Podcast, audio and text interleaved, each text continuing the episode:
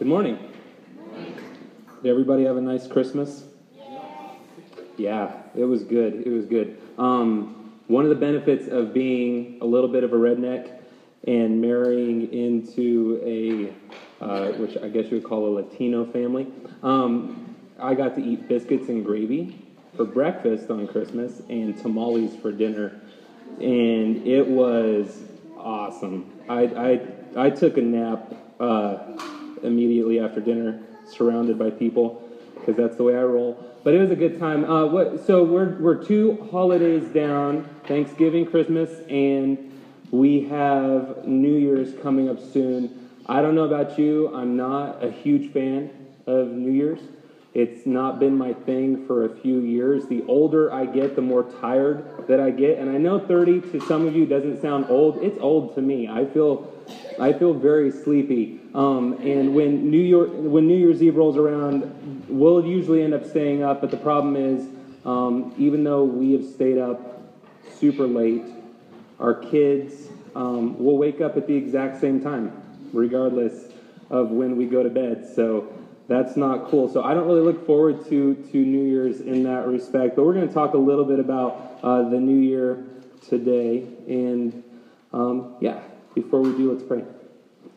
Lord, I pray that um, as we are in here today, and if anybody is like me, feeling super uh, cold and that can be a little distracting, I just pray that we would be able to wrap our minds and our hearts around your word and what it is that you have to say to us today.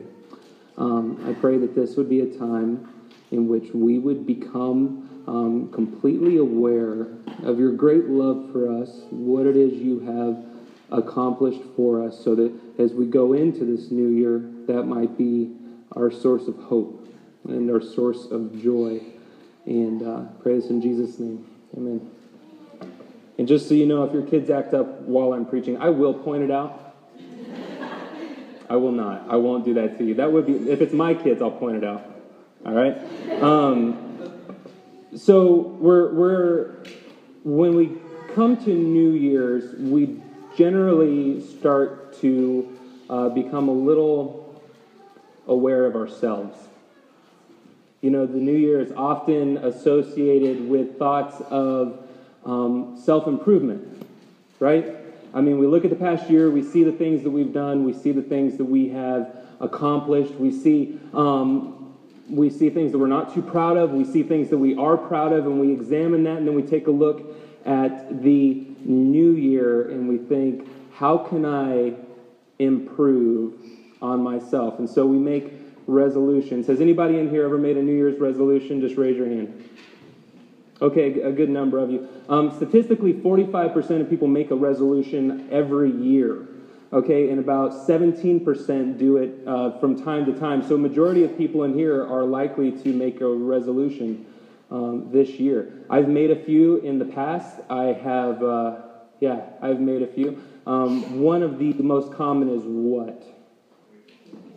Weight. Weight. That's the number one. You're going to lose weight in the new year. What's the, uh, what would you say some of the others are? Exercise, yep, big one. Still weight, okay. What else? Quitting smoking, quitting smoking. Uh, getting out of debt, or at least starting the ball rolling on getting out of debt. We make resolutions about all kinds of things. We make resolutions about um, reading more books, or spending more time with family, or just in general being a better person. All, all in all, as people, we, we are pretty obsessed with self improvement, with making ourselves better. And the reason for that is we are uh, generally very discontent with ourselves. We're unhappy with who we are. And a lot of our culture reflects this. I'll give you an example. Um, commercials. I hate, I hate commercials. I hate them so much. We don't. I mean, I love TV, but we won't use um, we won't use cable solely because when the commercials come on, it literally it drives my wife nuts. It drives me crazy. Can't stand them. Um, so we'll watch Netflix. You know, we'll plug in the antenna like a few times out of the year to watch a couple shows that I really like because I like TV. Don't get me wrong. Like I love TV, um, but I hate commercials because they play on our, vulner- our vulnerability. They play on our fear of not being perceived well. They play on that discontent that we have with ourselves. I mean, have you guys seen um, a good example of this? These new Rob Lowe commercials for satellite TV, right? I, I don't know if it's for DirecTV or Dish Network. I don't really pay, but the message that comes across in those commercials is people who have satellite television are suave and cool and sophisticated. People who use cable are, are like me. They're not cool. They're not suave. Um, one character will be, he'll be himself. He'll be good looking guy, dressed up. The cable character somebody um, with super like scrawny arms or just ridiculously creepy or long hair, whatever. You guys have seen these. Um, that's that's the way that advertising works now. If anybody has ever seen a commercial um, from 40s, 50s, 60s, I encourage you look this up on YouTube. Uh, commercials were a lot different. They were a lot different. A commercial used to sell a product. They used to talk about what was good about a product, what was bad about. I mean, to the point where even cigarettes, even cigarettes were being sold on their merits. Like feeling anxious, smoke a cigarette. Um, to radium. Anybody heard of? Ra- we used to sell radiation, radioactive material based on its health benefits, and we would talk about how good this stuff was. Now um, we don't sell our products based on what they do or what they don't do. We sell our products based on what what we can connect them to regarding image and regarding um, an aura about you, an image of somebody who is good looking, an image of someone who is confident, an image of someone who's in control. You see them next to the product, and that plays on our, our vulnerability. That makes us feel like if I don't get that, then I'm going to be perceived in a way that I don't want to be perceived. Uh, there's a documentary called The Ad and the Ego. Uh, and in this documentary, Professor Richard Pollay says advertising feeds on our unhealthy self examination our desire to be thought highly of.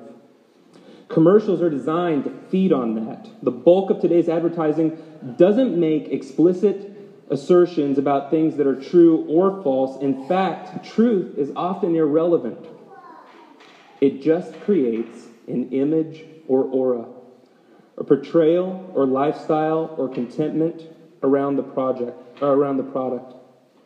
Um, that's advertising now.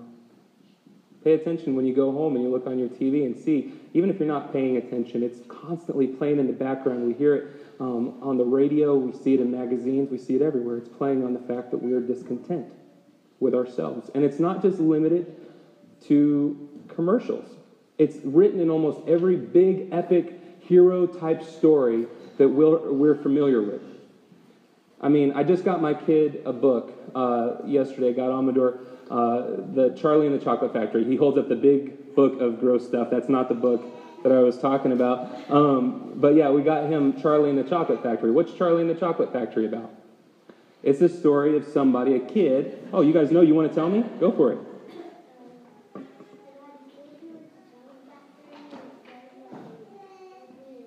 Oh, you don't have to tell me the whole thing. But yeah, that's right. It's about a kid who goes to the chocolate factory, right? And when this kid starts out, is he well liked? Is he somebody? No. He's a nobody. And we relate to that, right? We relate to the nobodies that are in stories. But by the end of the story, what happens with the kid? And I'm sorry, I think you've watched the movie, so hopefully I'm not ruining the book for you. But by the end of the story, he is well liked, he is important. He is a somebody. He goes from being a nobody to being a somebody. Uh, Professor Joseph Campbell, he actually was the first person to write down what is occurring in these movies and in these books that we that we read. There's this hero narrative in which the character almost always starts out in an extremely normal life circumstance so that we're drawn in. Okay, so that we identify with that character. And then there's the call to adventure. All kinds of crazy stuff happens. By the end, the character is generally well liked, and thought much of. And it's in almost every story. How do we feel when we watch these things? We feel disappointed because All we are is we're the normal person in the beginning, but we don't become anything special. That plays on our discontent. So we live out this fantasy. We live out this fantasy of the, the little boy who lives under the stairs and nobody likes him. But no, you're a wizard, Harry, right? You're a wizard. Like you're somebody special. And you're not just a wizard, you're the most important wizard. Or the moisture farmer living on the desert planet who finds out that he is a Jedi. But not just any Jedi, the most important Jedi. Right? That's the way stories play out. That's the way Cinderella plays out. Cinderella, the story of a girl hated by her family, considered bottom class, unimportant, but then, through a series of events, becomes a princess. Are New Year's resolutions bad? No. Are commercials bad? Sometimes, but inherently, no. They're not bad in and of themselves. Movies and stories are not bad. I love Star Wars. I love Lord of the Rings, the story of the Hobbit, who again, nobody by the end of the story, he's somebody. I love those stories. I love them, but but that's not us. We're left feeling disappointed because because we're not going to be the family in the commercial that found that product and they're super happy and they all get along and they smile and they love each other. We're just not going to be that. We're not going to be that character in that book, most likely. Those things aren't bad in and of themselves, but they are a mirror. And we can use them as a mirror to see that reflected in them is something that's wrong with us. We're not happy with ourselves. This country spent $12 billion in 2011 on self help, on self improvement. We're obsessed with becoming a better version of us. For further proof, for further proof about our discontentedness, I just want you to imagine in your own minds. Um, take a look. There's a version of you that is so much better than the you that you are. In each and every one of us, there is a version of ourselves that is better looking, that is more successful, that is thinner, is more disciplined. A version of us, a version of you moms that is never tired, right? Never loses your patience when your kid uses your wall as a coloring book. There's a version of you in your mind that's like that. You dads, there's a version of you whose kids are always listening to what you have to say because every word that comes out of your mouth is liquid gold. It is just amazing. Uh, it is it is so admirable and worthy of respect that they sit at your feet and they just go, "Thank you, Father, for teaching me this. This is the most wonderful thing." That's the version of us that we have in our heads. It's, it doesn't exist. It doesn't exist, and you'll never get there. And some of you have a version of yourself as a single person where everybody desires you, but you're not feeling like that. You don't think that you can become that, or you desire so hard to become that that you work hard at becoming that person that everybody wants so that you can find a spouse someday. So that you can find some kind of approval or love and satisfaction and you feel that, that you've fallen short. So, what is the answer to this discontentedness that exists in our lives? The world gives two answers. The world gives two answers. I'm going to go through those really quick and then I'm going to tell you what the Bible says. The world gives two answers. One, try harder. That thing that you want to become, that person, that perfect kid who always obeys their parents, just do it, right? Parents, how many times do we just tell our kids that? Just do it. That's the Nike slogan, right? Just do it. Just do it. Just become who you are meant to be. Just live up to the expectations that you have on yourself. Every dream that you have dreamt, live it out. But I can't. But I can't. And, and you can't. See, the reality is, this is a sinful and broken world, and we are sinful and broken people. We are incapable of just willing ourselves into perfection. As much as we'd like to think that we can just go out and work hard at becoming who we want to be, the reality is we can't. What else does the world offer up? Just be happy with who you are. Just be happy with who you are. I see this on Facebook all the time. Written in a number of different ways, but the message is always the same. Don't worry about becoming anything better than yourself. Just be happy with who you are. I'm not. I'm not. You know why? Because I'm not the way I'm supposed to be.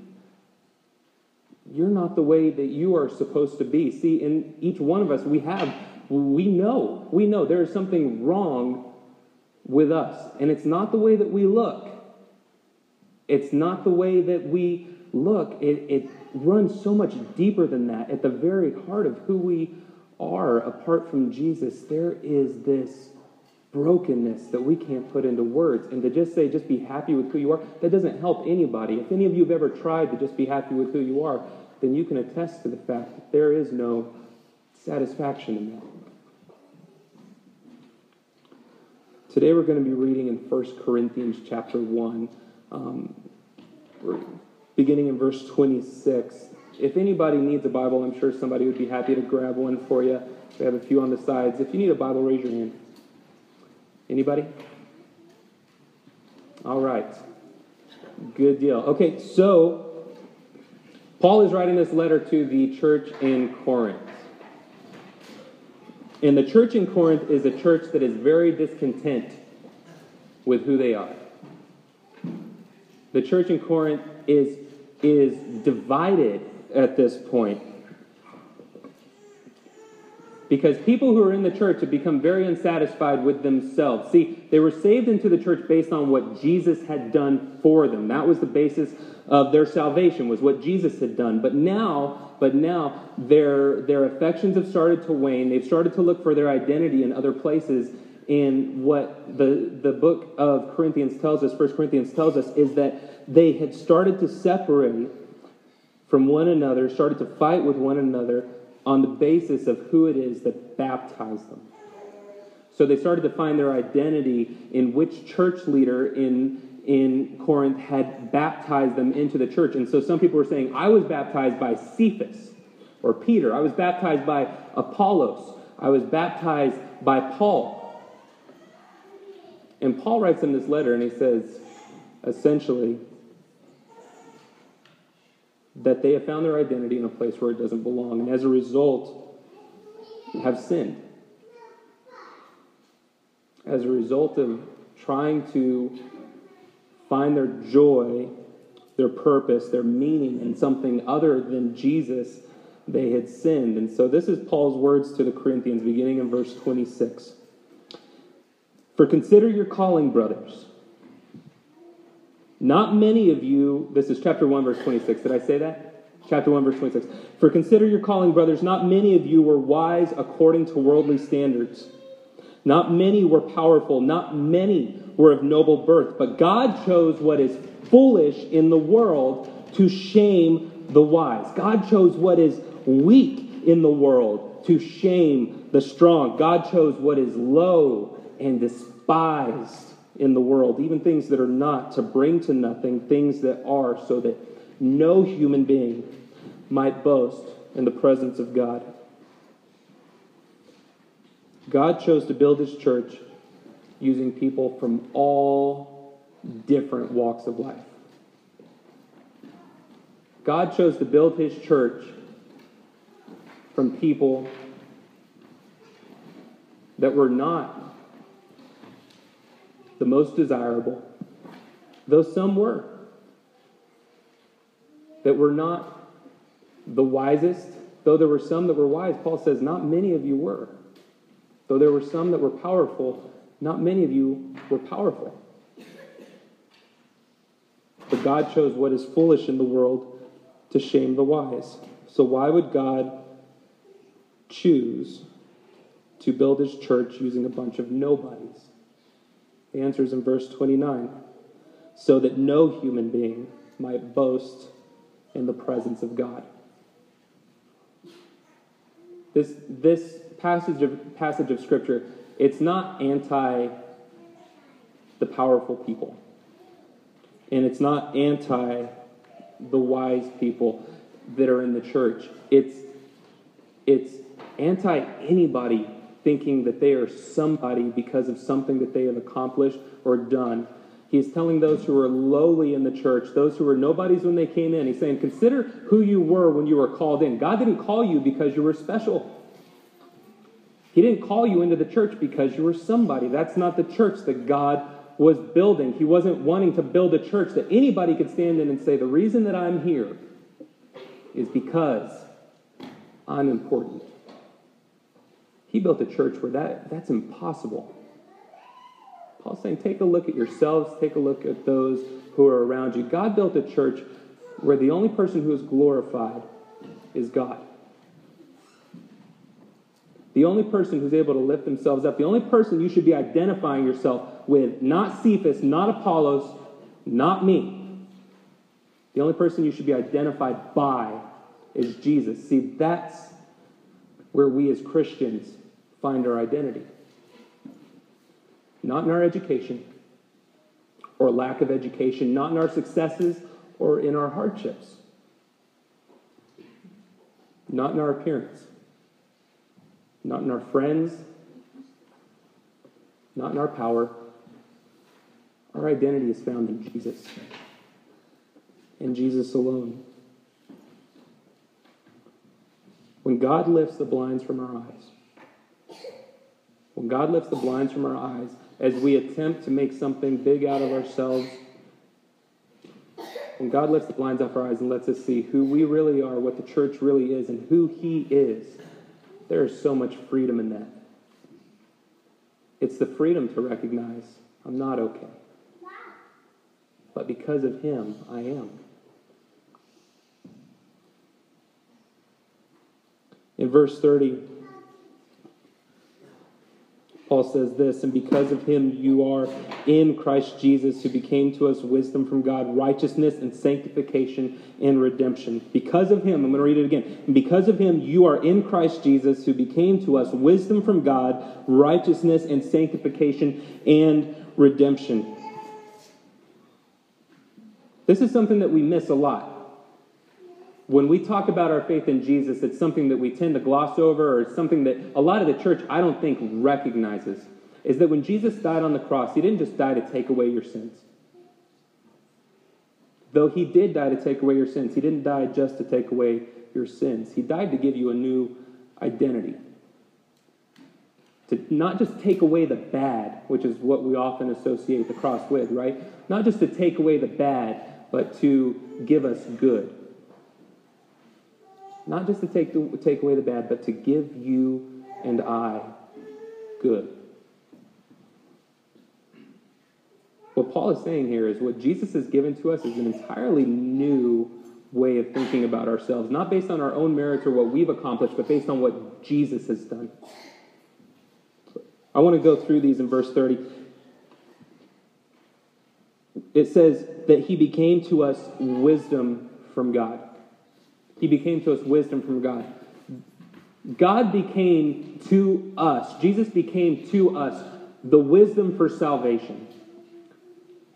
Look, I know a lot of people that, that want to be thought of as smart. I'm one of those. I go to a great length to convince people that I'm smarter than I really am, right? I, I read a certain amount of words per minute, but I always toss in a couple more whenever I tell people how fast I read. I, I read a certain amount of books during a year, but I don't tell them that I skip uh, the prologue. I don't tell them that I skip uh, certain parts, the introductions of most stories, because I find them boring. I don't tell them that. I just want them to think, hey, you're somebody.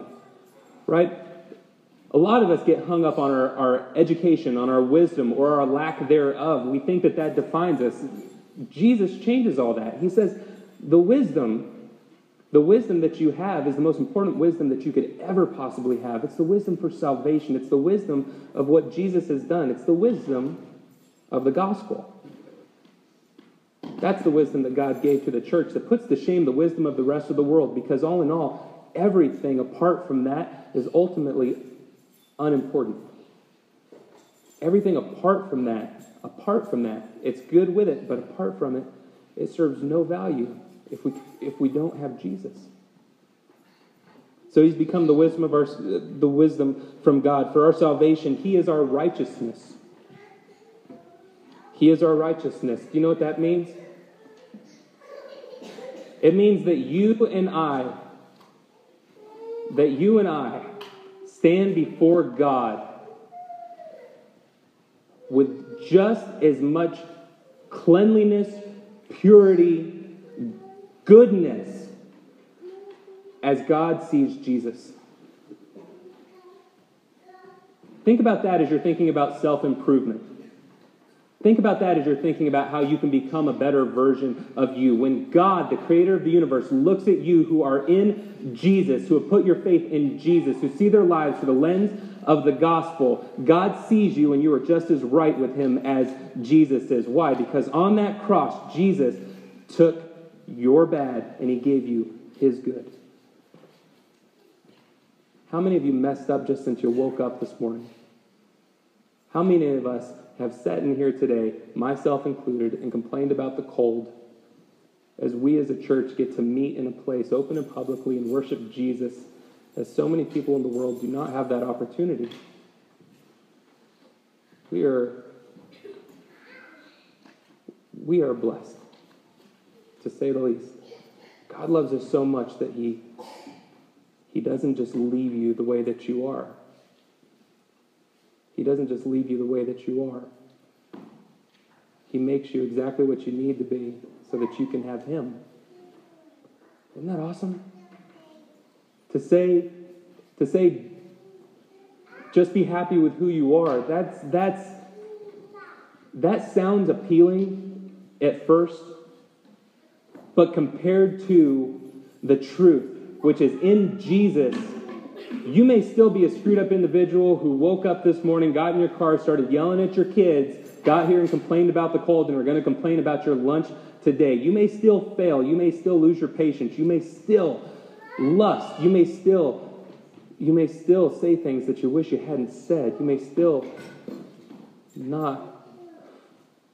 I mean, I could go on and on. But at the end of the day, because of Jesus, when God looks at you, he sees you as righteous. No self improvement needed. He is our sanctification. He is our sanctification, which means He is, He is our holiness.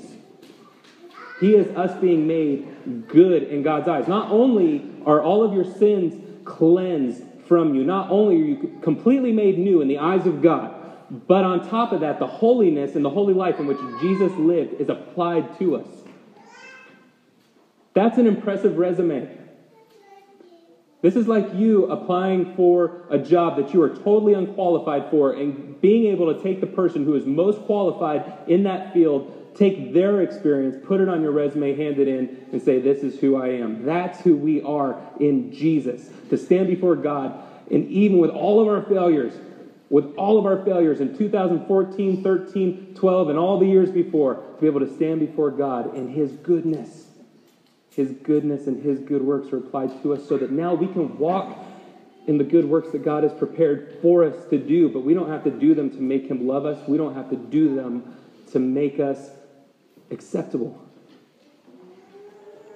He is our redemption. He is our redemption.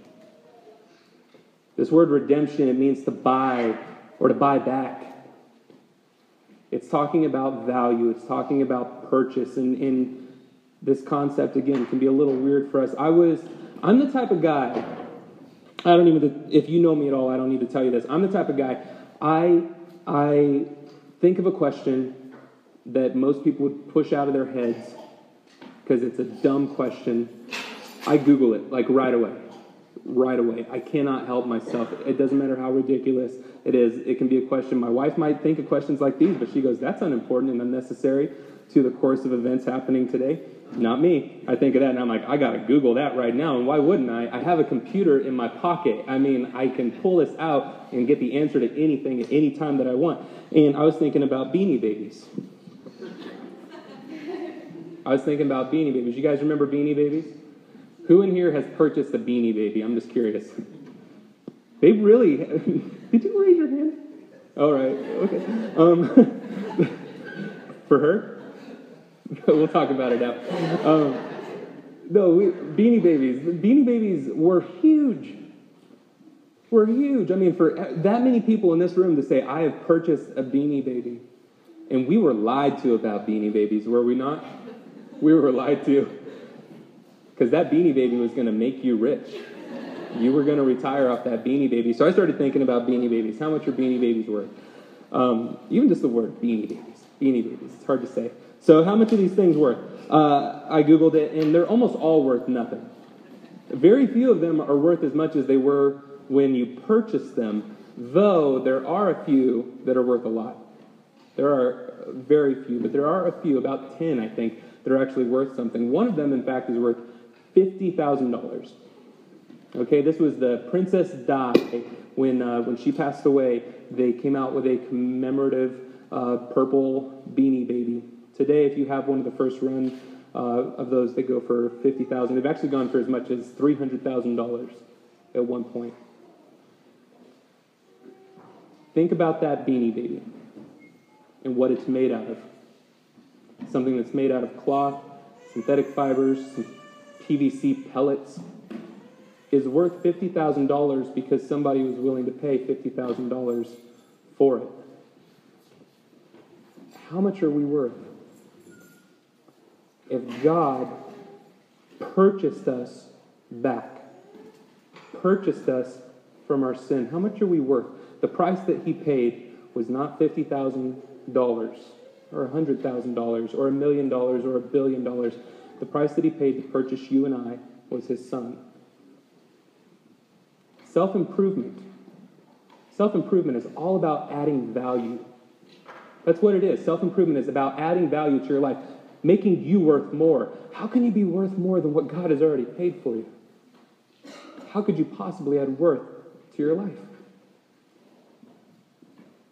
To borrow a quote from Scripture and change it a little bit, you are worth many beanie babies. You are worth many beanie babies. Verse 31. So that, as it is written, let the one who boasts boast in the Lord. Paul says, at the end of all this, everything that I've said up to this point, I want you to know this is why. The reason why God has done what he has done, so that none of us can be proud. He has completely taken your identity and made it his identity. He has taken who he is and applied it to you so that you will never be able to boast in who you are. Charles Spurgeon has this awesome quote. Um, old preacher, he says this He was holy and written among the holy. We were guilty and numbered among the guilty. He transfers his name from yonder list to this black indictment, and our names are taken from the indictment and written in the roll of acceptance, for there is a complete transfer made between Jesus and his people. It's going to be it's going to be hard to go into 2015 and not think about everything that we did and everything that we were, not think of all that we can become. And I'm not telling you don't don't try to achieve your personal goals. I have my own. I have things that I want to see change in my life, but at the foundation, if at the base of that, we have anything other than what Jesus has already done and already made us, we are doomed for failure. We are destined for disappointment. If we go into 2015 thinking that we're going to add any value to our lives more than what God has already added, we deceive ourselves. If we think that by the end of next year we are able to brag about anything, we are dead wrong. Instead, instead, let's look to 2015 with joy and with anticipation, knowing we are impervious to what the, the next year has in store for us. We are impervious not only to our failures, but to our successes. We do not have to be affected when the world lifts us up. We do not have to be destroyed when the world brings us down because who we are will never change if we are in Jesus. So let's pray and let's worship Him for that. Jesus, I thank you that You have taken people so incredibly undeserving, like myself, and you, you made a church out of us. You took those who didn't deserve wisdom and righteousness and sanctification and redemption, and you gave it to us in such a complete and total way that we will never be the same. Pray, Lord, for anybody here today who does not believe that, who maybe in their life has, has believed that you wanted them to live up to something that they were incapable of living up to. I want my prayer for them today is that they would realize that there's nothing that they can do to be acceptable in your eyes except for put their faith in Jesus because he is acceptable in your eyes. Let us today revel in the fact that we are we are completely impervious to the events of 2015. We praise you for that. In Jesus' name, amen.